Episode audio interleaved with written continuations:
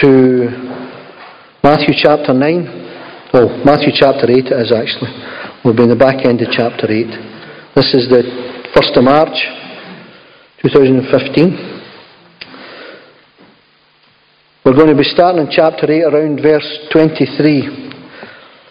We looked at last week when chapter 8 when Jesus was back in back down from the mount of the beatitudes the sermon on the mount and he was back amongst the people and he was beginning to put his words into action he started to heal the people he started to just touch people with his life touch people with the goodness of God and his reputation started to grow even at that time.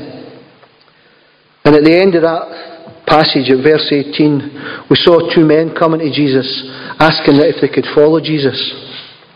And one of them, you know, he said, I'll follow you anywhere.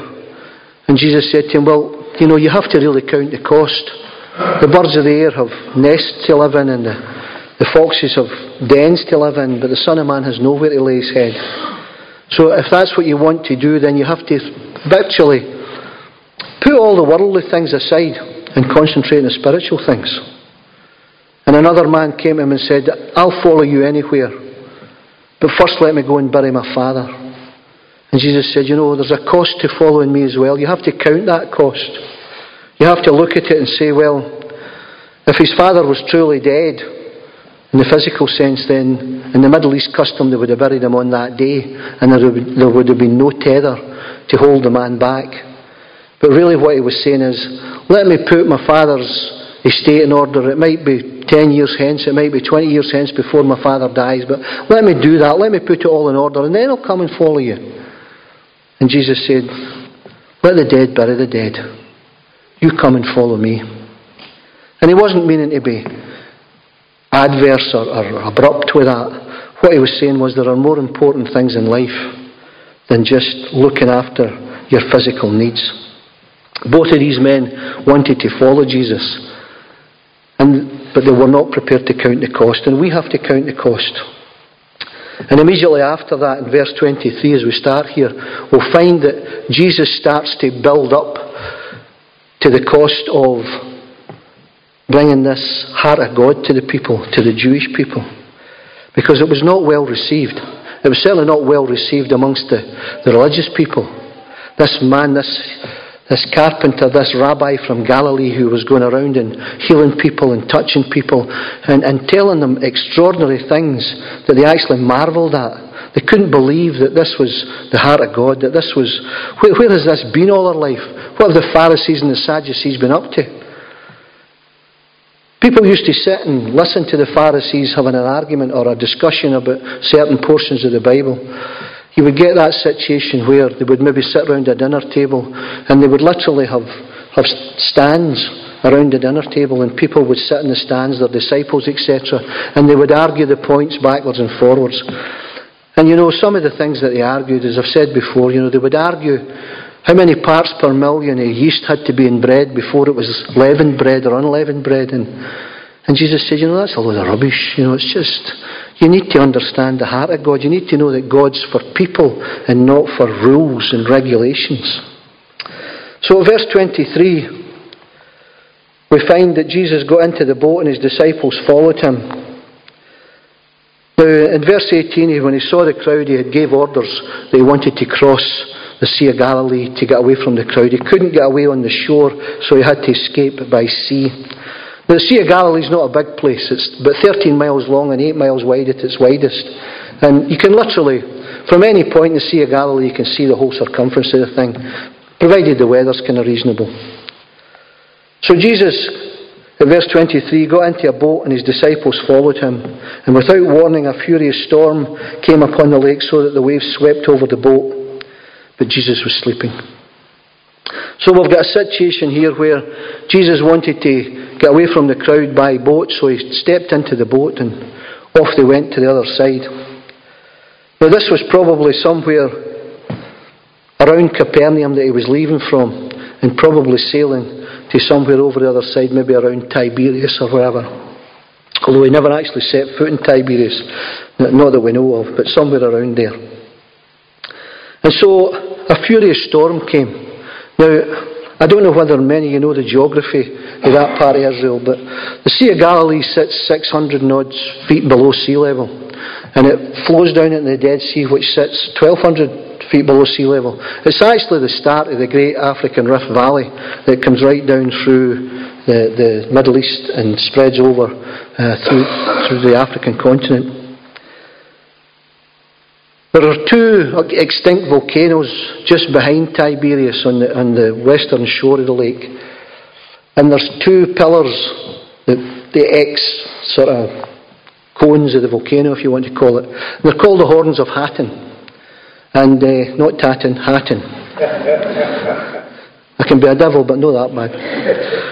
The Horns of Hattin. And if the, if the the wind blows from the, the, the, the, Mediterranean Sea, which is basically a cooler wind because it's come across the ocean, and it's, and it's, and it's moist because it's come up from the sea, and it's cool. It tends to lie close to the ground, flow down between these, these horns of Hattin, as they talk about. And the warm air that has been evaporated off the surface of the Sea of Galilee flows up, and you get this cold air suddenly diving underneath the warm air as it sinks down, and it can produce a storm within half an hour. You can be standing on the shore of the Sea of Galilee and it's perfectly flat, calm, and within half an hour there's nine foot waves in it. Believe me, there are nine foot waves in the Sea of Galilee, and that seems to be what happens here. But what we've got to understand here is that the disciples were so afraid you can read this through all the Gospels. They were so afraid that Jesus was sleeping in the back of the boat. This thing's bobbing up and down, this small boat, this open boat. The waves swept over the boat, but Jesus was sleeping, and the disciples went and woke him, saying, Lord, save us, we're going to drown. Now, these guys, most of them were experienced fishermen. They knew what it was like for a storm to come down in the Sea of Galilee. They were quite well aware of what can happen in the Sea of Galilee when the wind and the geography conspire together. But there was something different about this storm. It was such a ferocity in it that even they were afraid for their lives. And these guys were guys who had grown up and fished the Sea of Galilee every day of their lives. So, what was going on here? Lord, save us, we're going to drown. And Jesus replied, You of little faith, why are you so afraid? Then he got up and rebuked the winds and the waves, and it was completely calm. And the men were amazed and asked, What kind of man is this? Even the wind and the waves obey him. There's an inference here, and many commentators will commentate on that, that there's something spiritual about this storm. You see, when Jesus stepped into the boat, he said, Let's go to the other side of the lake. Now, that was the word of God. Let's go to the other side of the lake. It could not be refuted, it could not be put down. That was God's word to the people. Let's go to the other side of the lake. And Satan, in all his fury, decided, well, we'll sort this. We'll drown a lot of them, and that'll be the end of them. If we drown Jesus and all the disciples, that's the end of this part of the story. So, as they came into this ferocious sea, there was no way back for them. I mean, they, they were probably only any stage, maybe a mile or two miles offshore. But such was the ferocity that they went to Jesus and they, they woke him up and said, Lord, you'll need to do something. We're going to drown. And in another gospel, he says, Oh, you have little faith. And he rebuked him for it. And then he stood up and he rebuked the wind and the waves. Do you notice the order that was done? He didn't rebuke the wind and the waves and then tell the guys off for their bad faith. He rebuked their faith first. He said, Oh, you have little faith. Watch and I'll show you. And then he rebuked the wind and the waves. And here have a situation where this man, Jesus, was shown his authority over creation. He was shown his authority over creation because he was the creator. By him all things were made, and through him nothing has been made that has been made. And these men, these disciples in the boat with him, these close confidants, they were amazed.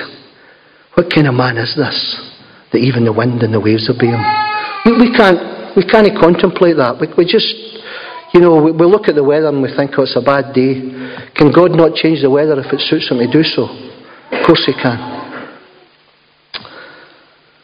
God controls the weather. And here, There was no way that that boat was ever going to be sunk or put to the bottom of the Sea of Galilee because Jesus has said, let's go to the other side, and that boat was going, irrespective of what came against it. And so when they got to the other side at verse 28, excuse me, they arrived in the region of the Gadarenes. And two demon possessed men coming from the tombs met him. They were so violent that no one could pass that way. What do you want with us, Son of God? They shouted. Have you come here to torture us before the appointed time? Excuse me.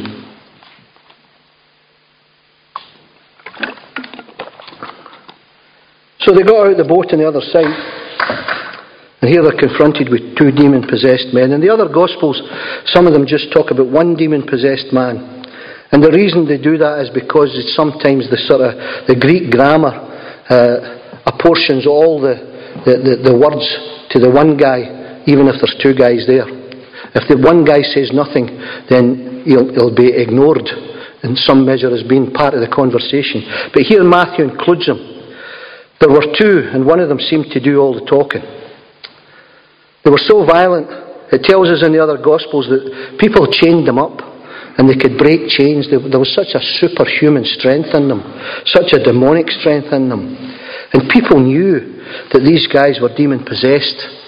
And we talk about it, and we get a bit upset sometimes about demon possession. But as I said to you last week, the people in the Galilee at this point in time, the Jews and the Gentiles who were part of this, this region of, of Judea and Samaria, they were heavily into magic. Although they pertained to worship God and all the rest of it. And we'll see that as this story progresses.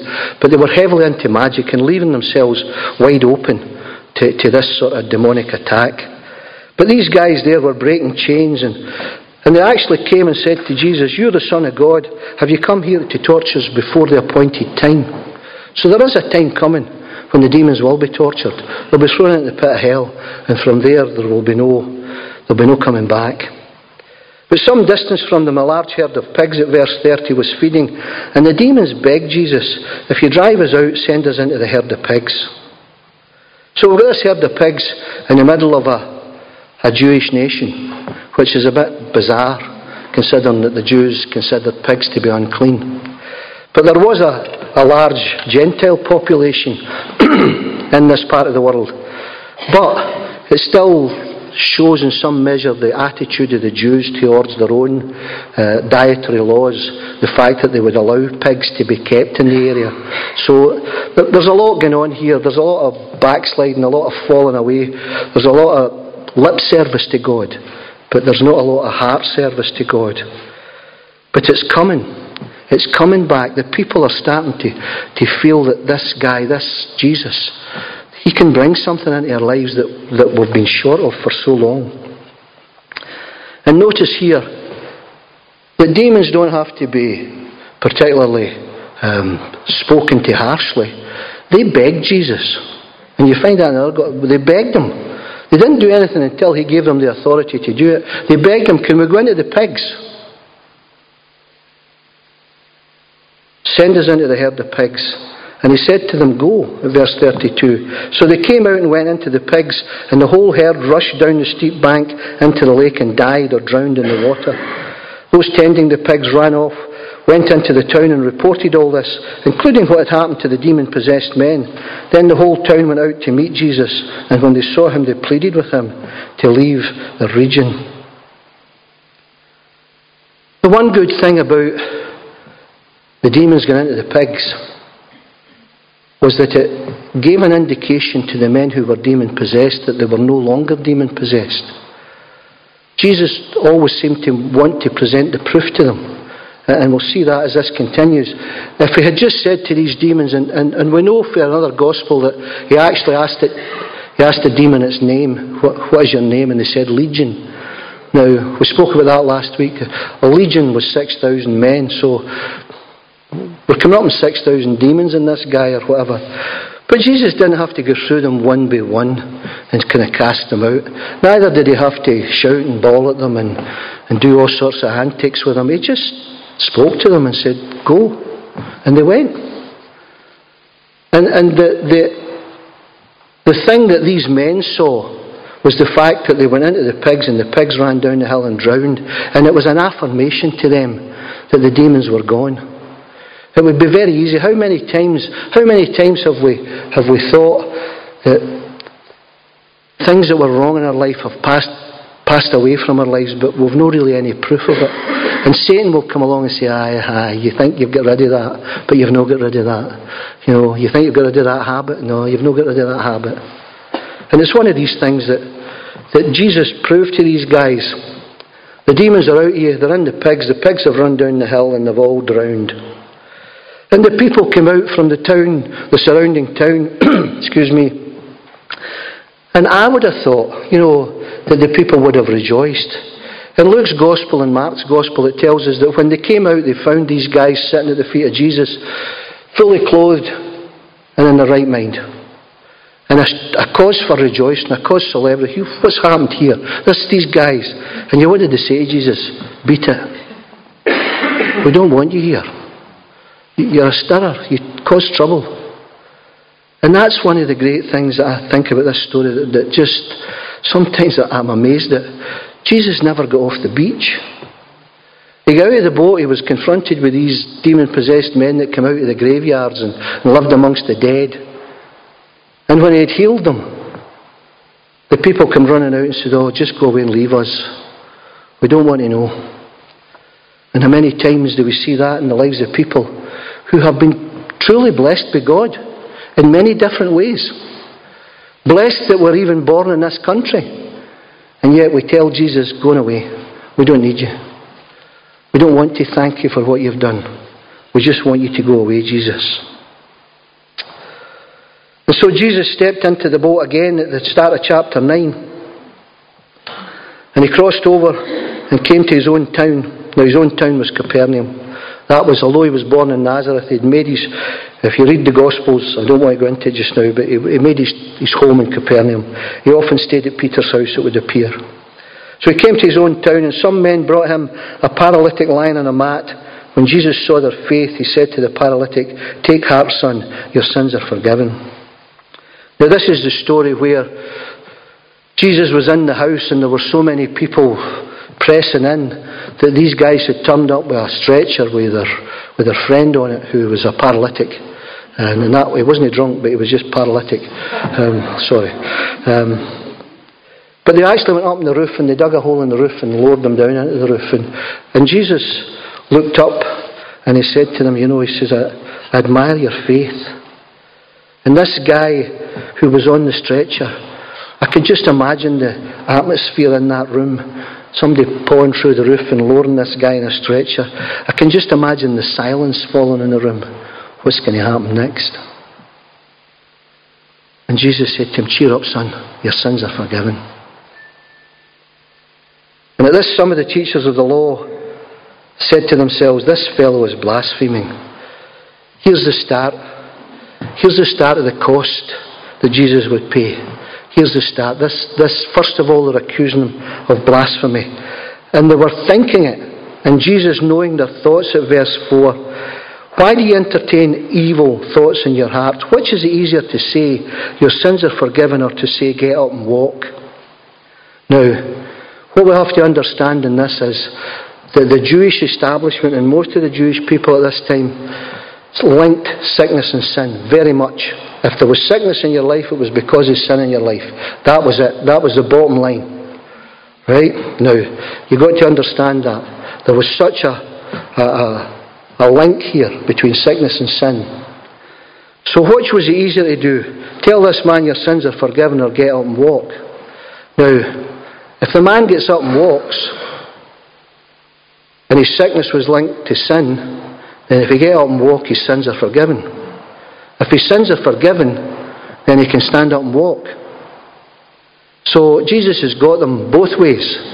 The, the Jewish establishment are struggling here because they're asking Jesus not to say that his sins are forgiven. And Jesus says, Well, what shall I tell him? Shall I tell him to get up and walk? Because if I do that and he stands up, then you'll know that his sins are forgiven. And that was why they talked about him being blasphemous because only God could forgive sin. And here we have this man, Jesus, saying, But I am God. and I can forgive sin. But so that you may know, at verse 6, that the Son of Man has authority enough to forgive sins, then he said to the paralytic, Get up, take your mat and go home. And the man got up and went home. When the crowd saw this, they were filled with awe and they praised God who had given such authority to men. The Jewish establishment had no answer. All they wanted now, this was the start, this was the, the first of the needles they were going to put in, this was the blasphemy. This man is blasphemous. Irrespective of what he does or what he says, this man is blasphemous. It's interesting here that we talk about our sins being forgiven when we ask Jesus to come into our lives and we're washed in the blood. Here, this man's sins were forgiven. And the man, I suppose, effectively came to that point where he was born again. Not just in the physical, but in the spiritual as well. This was one of the first of those who would become born again. And we have this situation here. I just, you know, I'm always amazed at these things because this man was taken out by his friends in a stretcher and lowered down in a roof.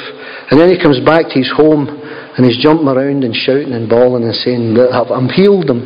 I mean, I just can't imagine the reaction of his family. What a tremendous blessing it must have been to them to see this man who we don't know how long he'd been a paralytic.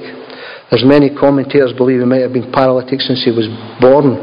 But there was an emphasis on here that the disease was such that if he didn't get sorted out very quickly, he was going to die. The inference is there. These men were in such a, a state of alertness. We'll need to get this man to Jesus because if we don't get him to Jesus, he's going to die. And then at verse 9, we find Jesus making his way through Capernaum and, and maybe along the shores of the Sea of Galilee. In verse 9, as he went out from there, he saw a man named Matthew sitting at the tax collector's booth. Follow me, he told him, and Matthew got up and followed him. It's possible this is this Matthew that wrote this gospel. This is him giving his own testimony as to the call of eh, God in his life. Like all the other disciples, I think Matthew probably knew about Jesus before he actually was called to be part of it, part of this great ministry.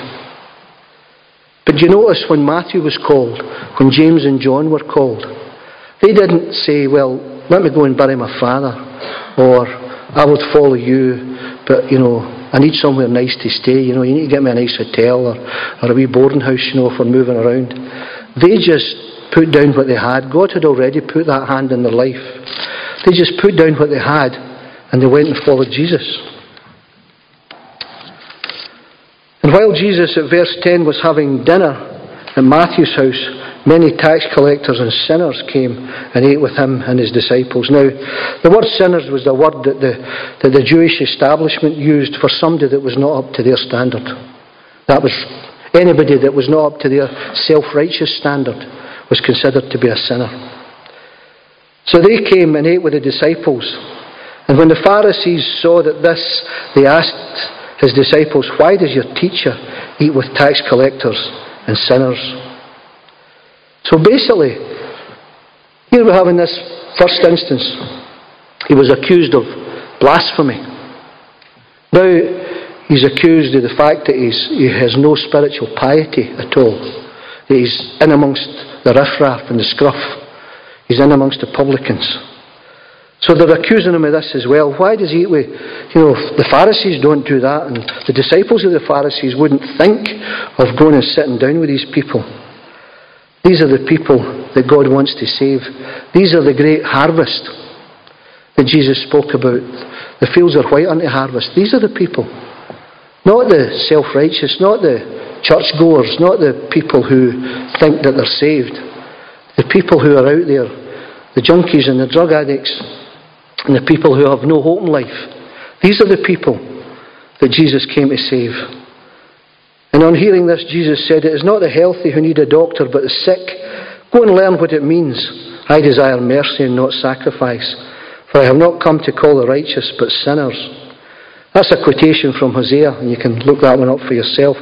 But really, it was a Hosea in the time when the people were apostate. And all they wanted to do to get things right was to offer sacrifice after sacrifice. but they would never come before God and be repentant and ask for that mercy.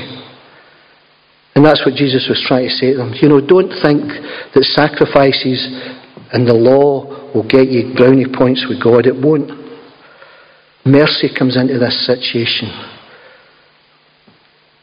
I've not come to call the righteous. And what he meant by righteous was the self righteous, those who are righteous in their own heart. Didn't call it come them, but sinners.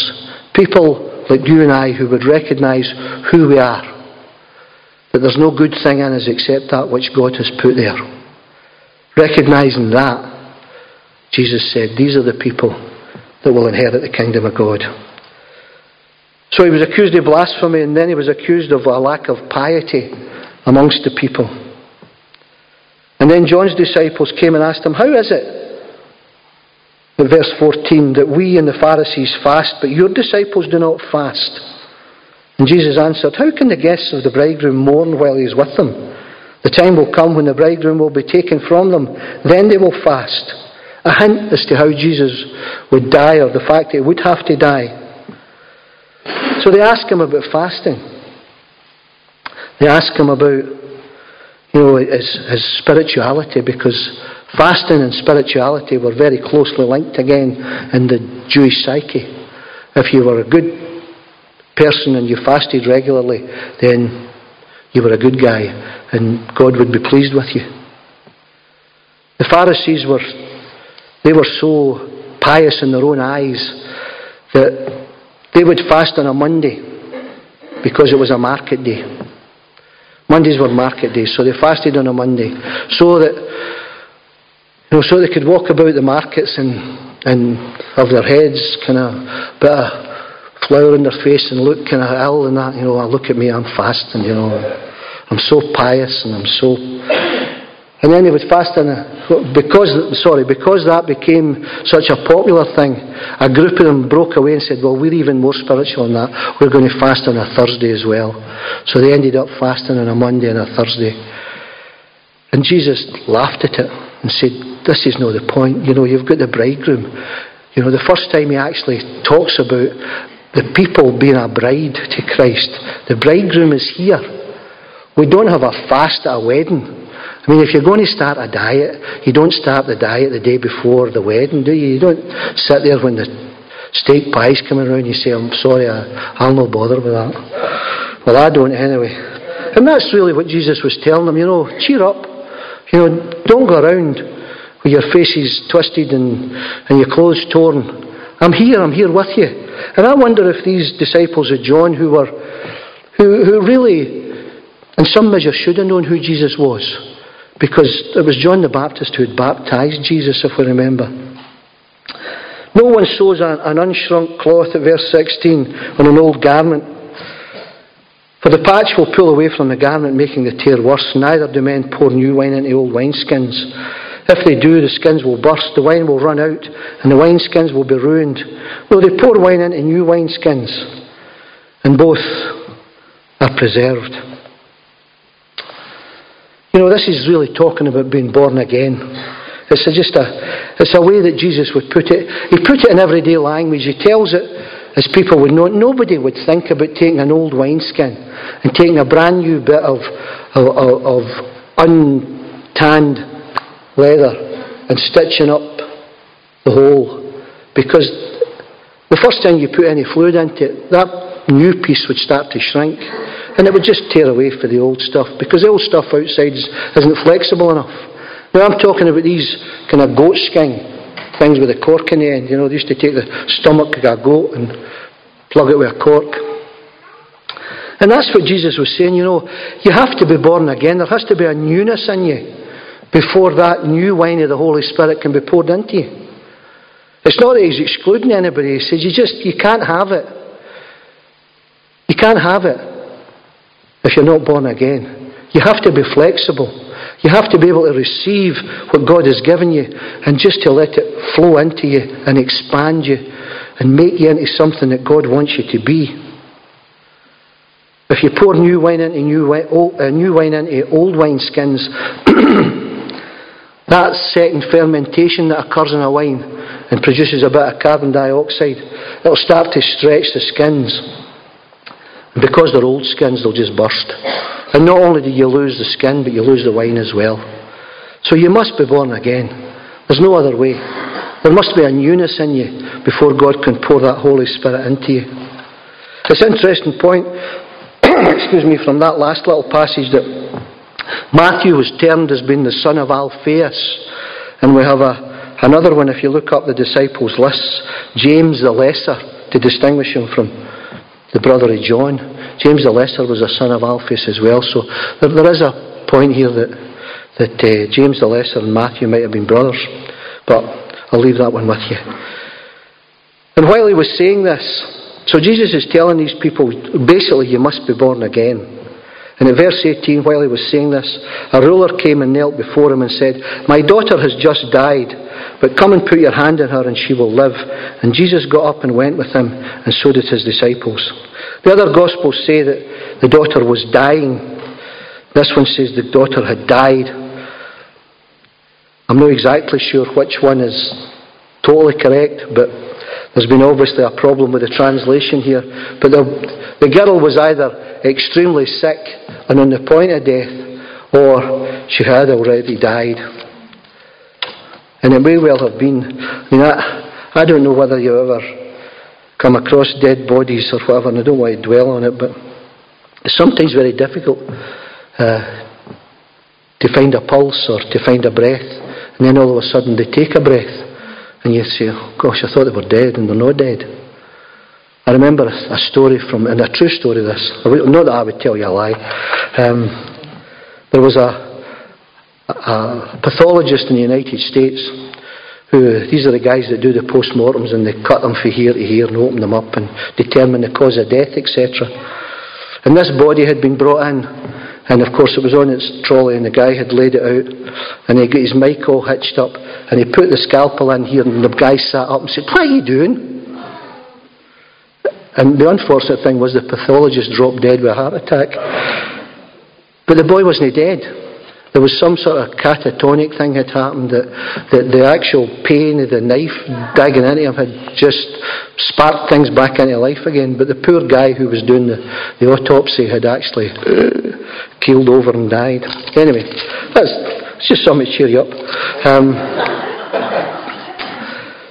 so we find Jesus, while he's walking along the road, he's telling these people about, you know, new wineskin and old wine and all the rest of it. And the crowd are following him. And while he was saying this, we, know that from other Gospels, this was Jairus, um, who was a ruler of the synagogue. He wasn't a, a Roman ruler, etc. He was a ruler of the synagogue, so he was high up. And yet, here he was, humbling himself before Jesus Christ. I'm sure that at the end of the day, he must have caught a lot of argument from the Pharisees and the Sadducees about actually going to this man Jesus and asking him for help. He was beginning to find the cost, Jairus would find the cost of following Jesus was a social cost that he would be an outcast, but he would have his daughter back amongst them. Come and put your hand on her and she will live. And Jesus got up and went with him, and so did his disciples. Just then, a woman who had been subject to bleeding for 12 years came up behind him and touched the edge of his cloak. And she said to herself, If only I touch the cloak, I will be healed. Now, this was one of these things again, the magical things that they believed at this point in time. Many people believed that the rabbis some rabbis had, had a, a, a magical property to the hem of their garment. Now, this garment, this indicates to us that Jesus was like any other rabbi and dressed in the same way. He would have an undergarment, he would have a, an overgarment, and then he would put on what was called the talit, which was like a poncho. And it had these fringes round the bottom. And the fringes, there were 613 knots that made up the fringes. The 613 notes were an, in, an indication of the number of laws that God had given Moses on Mount Sinai and Mount Horeb. And uh, as they banged off his legs, that he would be reminded that these laws would be uh, in their hearts and in their minds, if you want to call it that. That was when they started to wear the phylacteries and, and the, You've seen them in Israel with the, the leather pouches that they put in their heads and their arms. They took it literally when God meant it spiritually. Anyway, here we have a situation where this woman thought that if I touch the hem of his talit, you know, it'll be some magical thing, I'll be cured. And she did touch him, and she was healed. But from the other Gospels, we gather that Jesus just didn't let it go as, as might be indicated here. He looked around and he said to the disciples, Somebody touched me because power has gone out from me.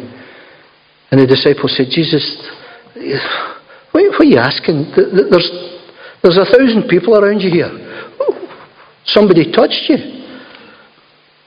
He says, Yes, yeah, somebody touched me. And eventually he found a woman who touched him and he told her to come forward. Now, you would think, that's an awful embarrassing thing for Jesus to do. This woman who had been bleeding for 12 years and was basically unclean. She would never be allowed to enter the synagogue because she was bleeding. And she would never be allowed to be part of any social group because she was bleeding. And she was completely ostracised. Now, many people in that crowd obviously didn't realise what a problem was because it was a very private thing. And the last thing if I'd been the woman, the last thing I would have wanted was for somebody to highlight it. Come here. You know. But she came, and Jesus said to her, and this is the inference in this passage it's no magic that's healed you, hen. Your faith has healed you. Put the magical things aside. Your faith has healed you. And you know, you get the same situation if you want to read it in John chapter 9 with the blind man, the man that was born blind. And Jesus took the mud and put it in his eyes. Well, there was this magic tradition that some rabbis had a magical property in their saliva. And Jesus did it. He mixed the saliva on the ground, just the same as he did here. And he put it in the guy's eyes and he said, Go and wash in the pool of Siloam. Go, go to the pool, which means the one who was sent. That's what Siloam means. And he went and washed, and he could see again. But Jesus didn't leave it at that. He's one of the only situations where Jesus went and found the guy after he'd been questioned by the Pharisees. And he said to him, He says, Do you know who it is that healed you? And he says, No, but if I did know, I would rejoice and worship him. He says, Well, the one you're looking at because he'd never seen Jesus before. He was blind the last time he came across him.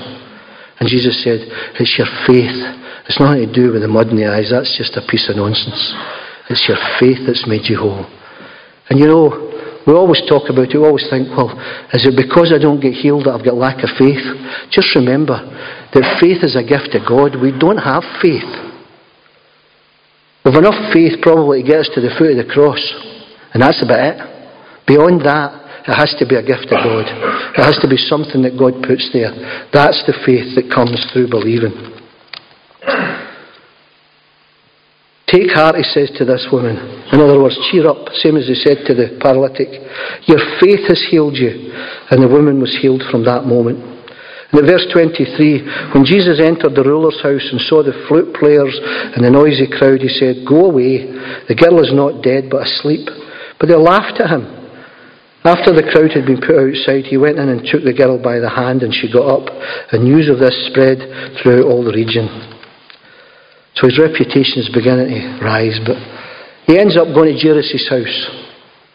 And he finds that when he gets there, irrespective of whether she was dead before the Jairus came to him or whether she had died in the interim, the, the girl was dead.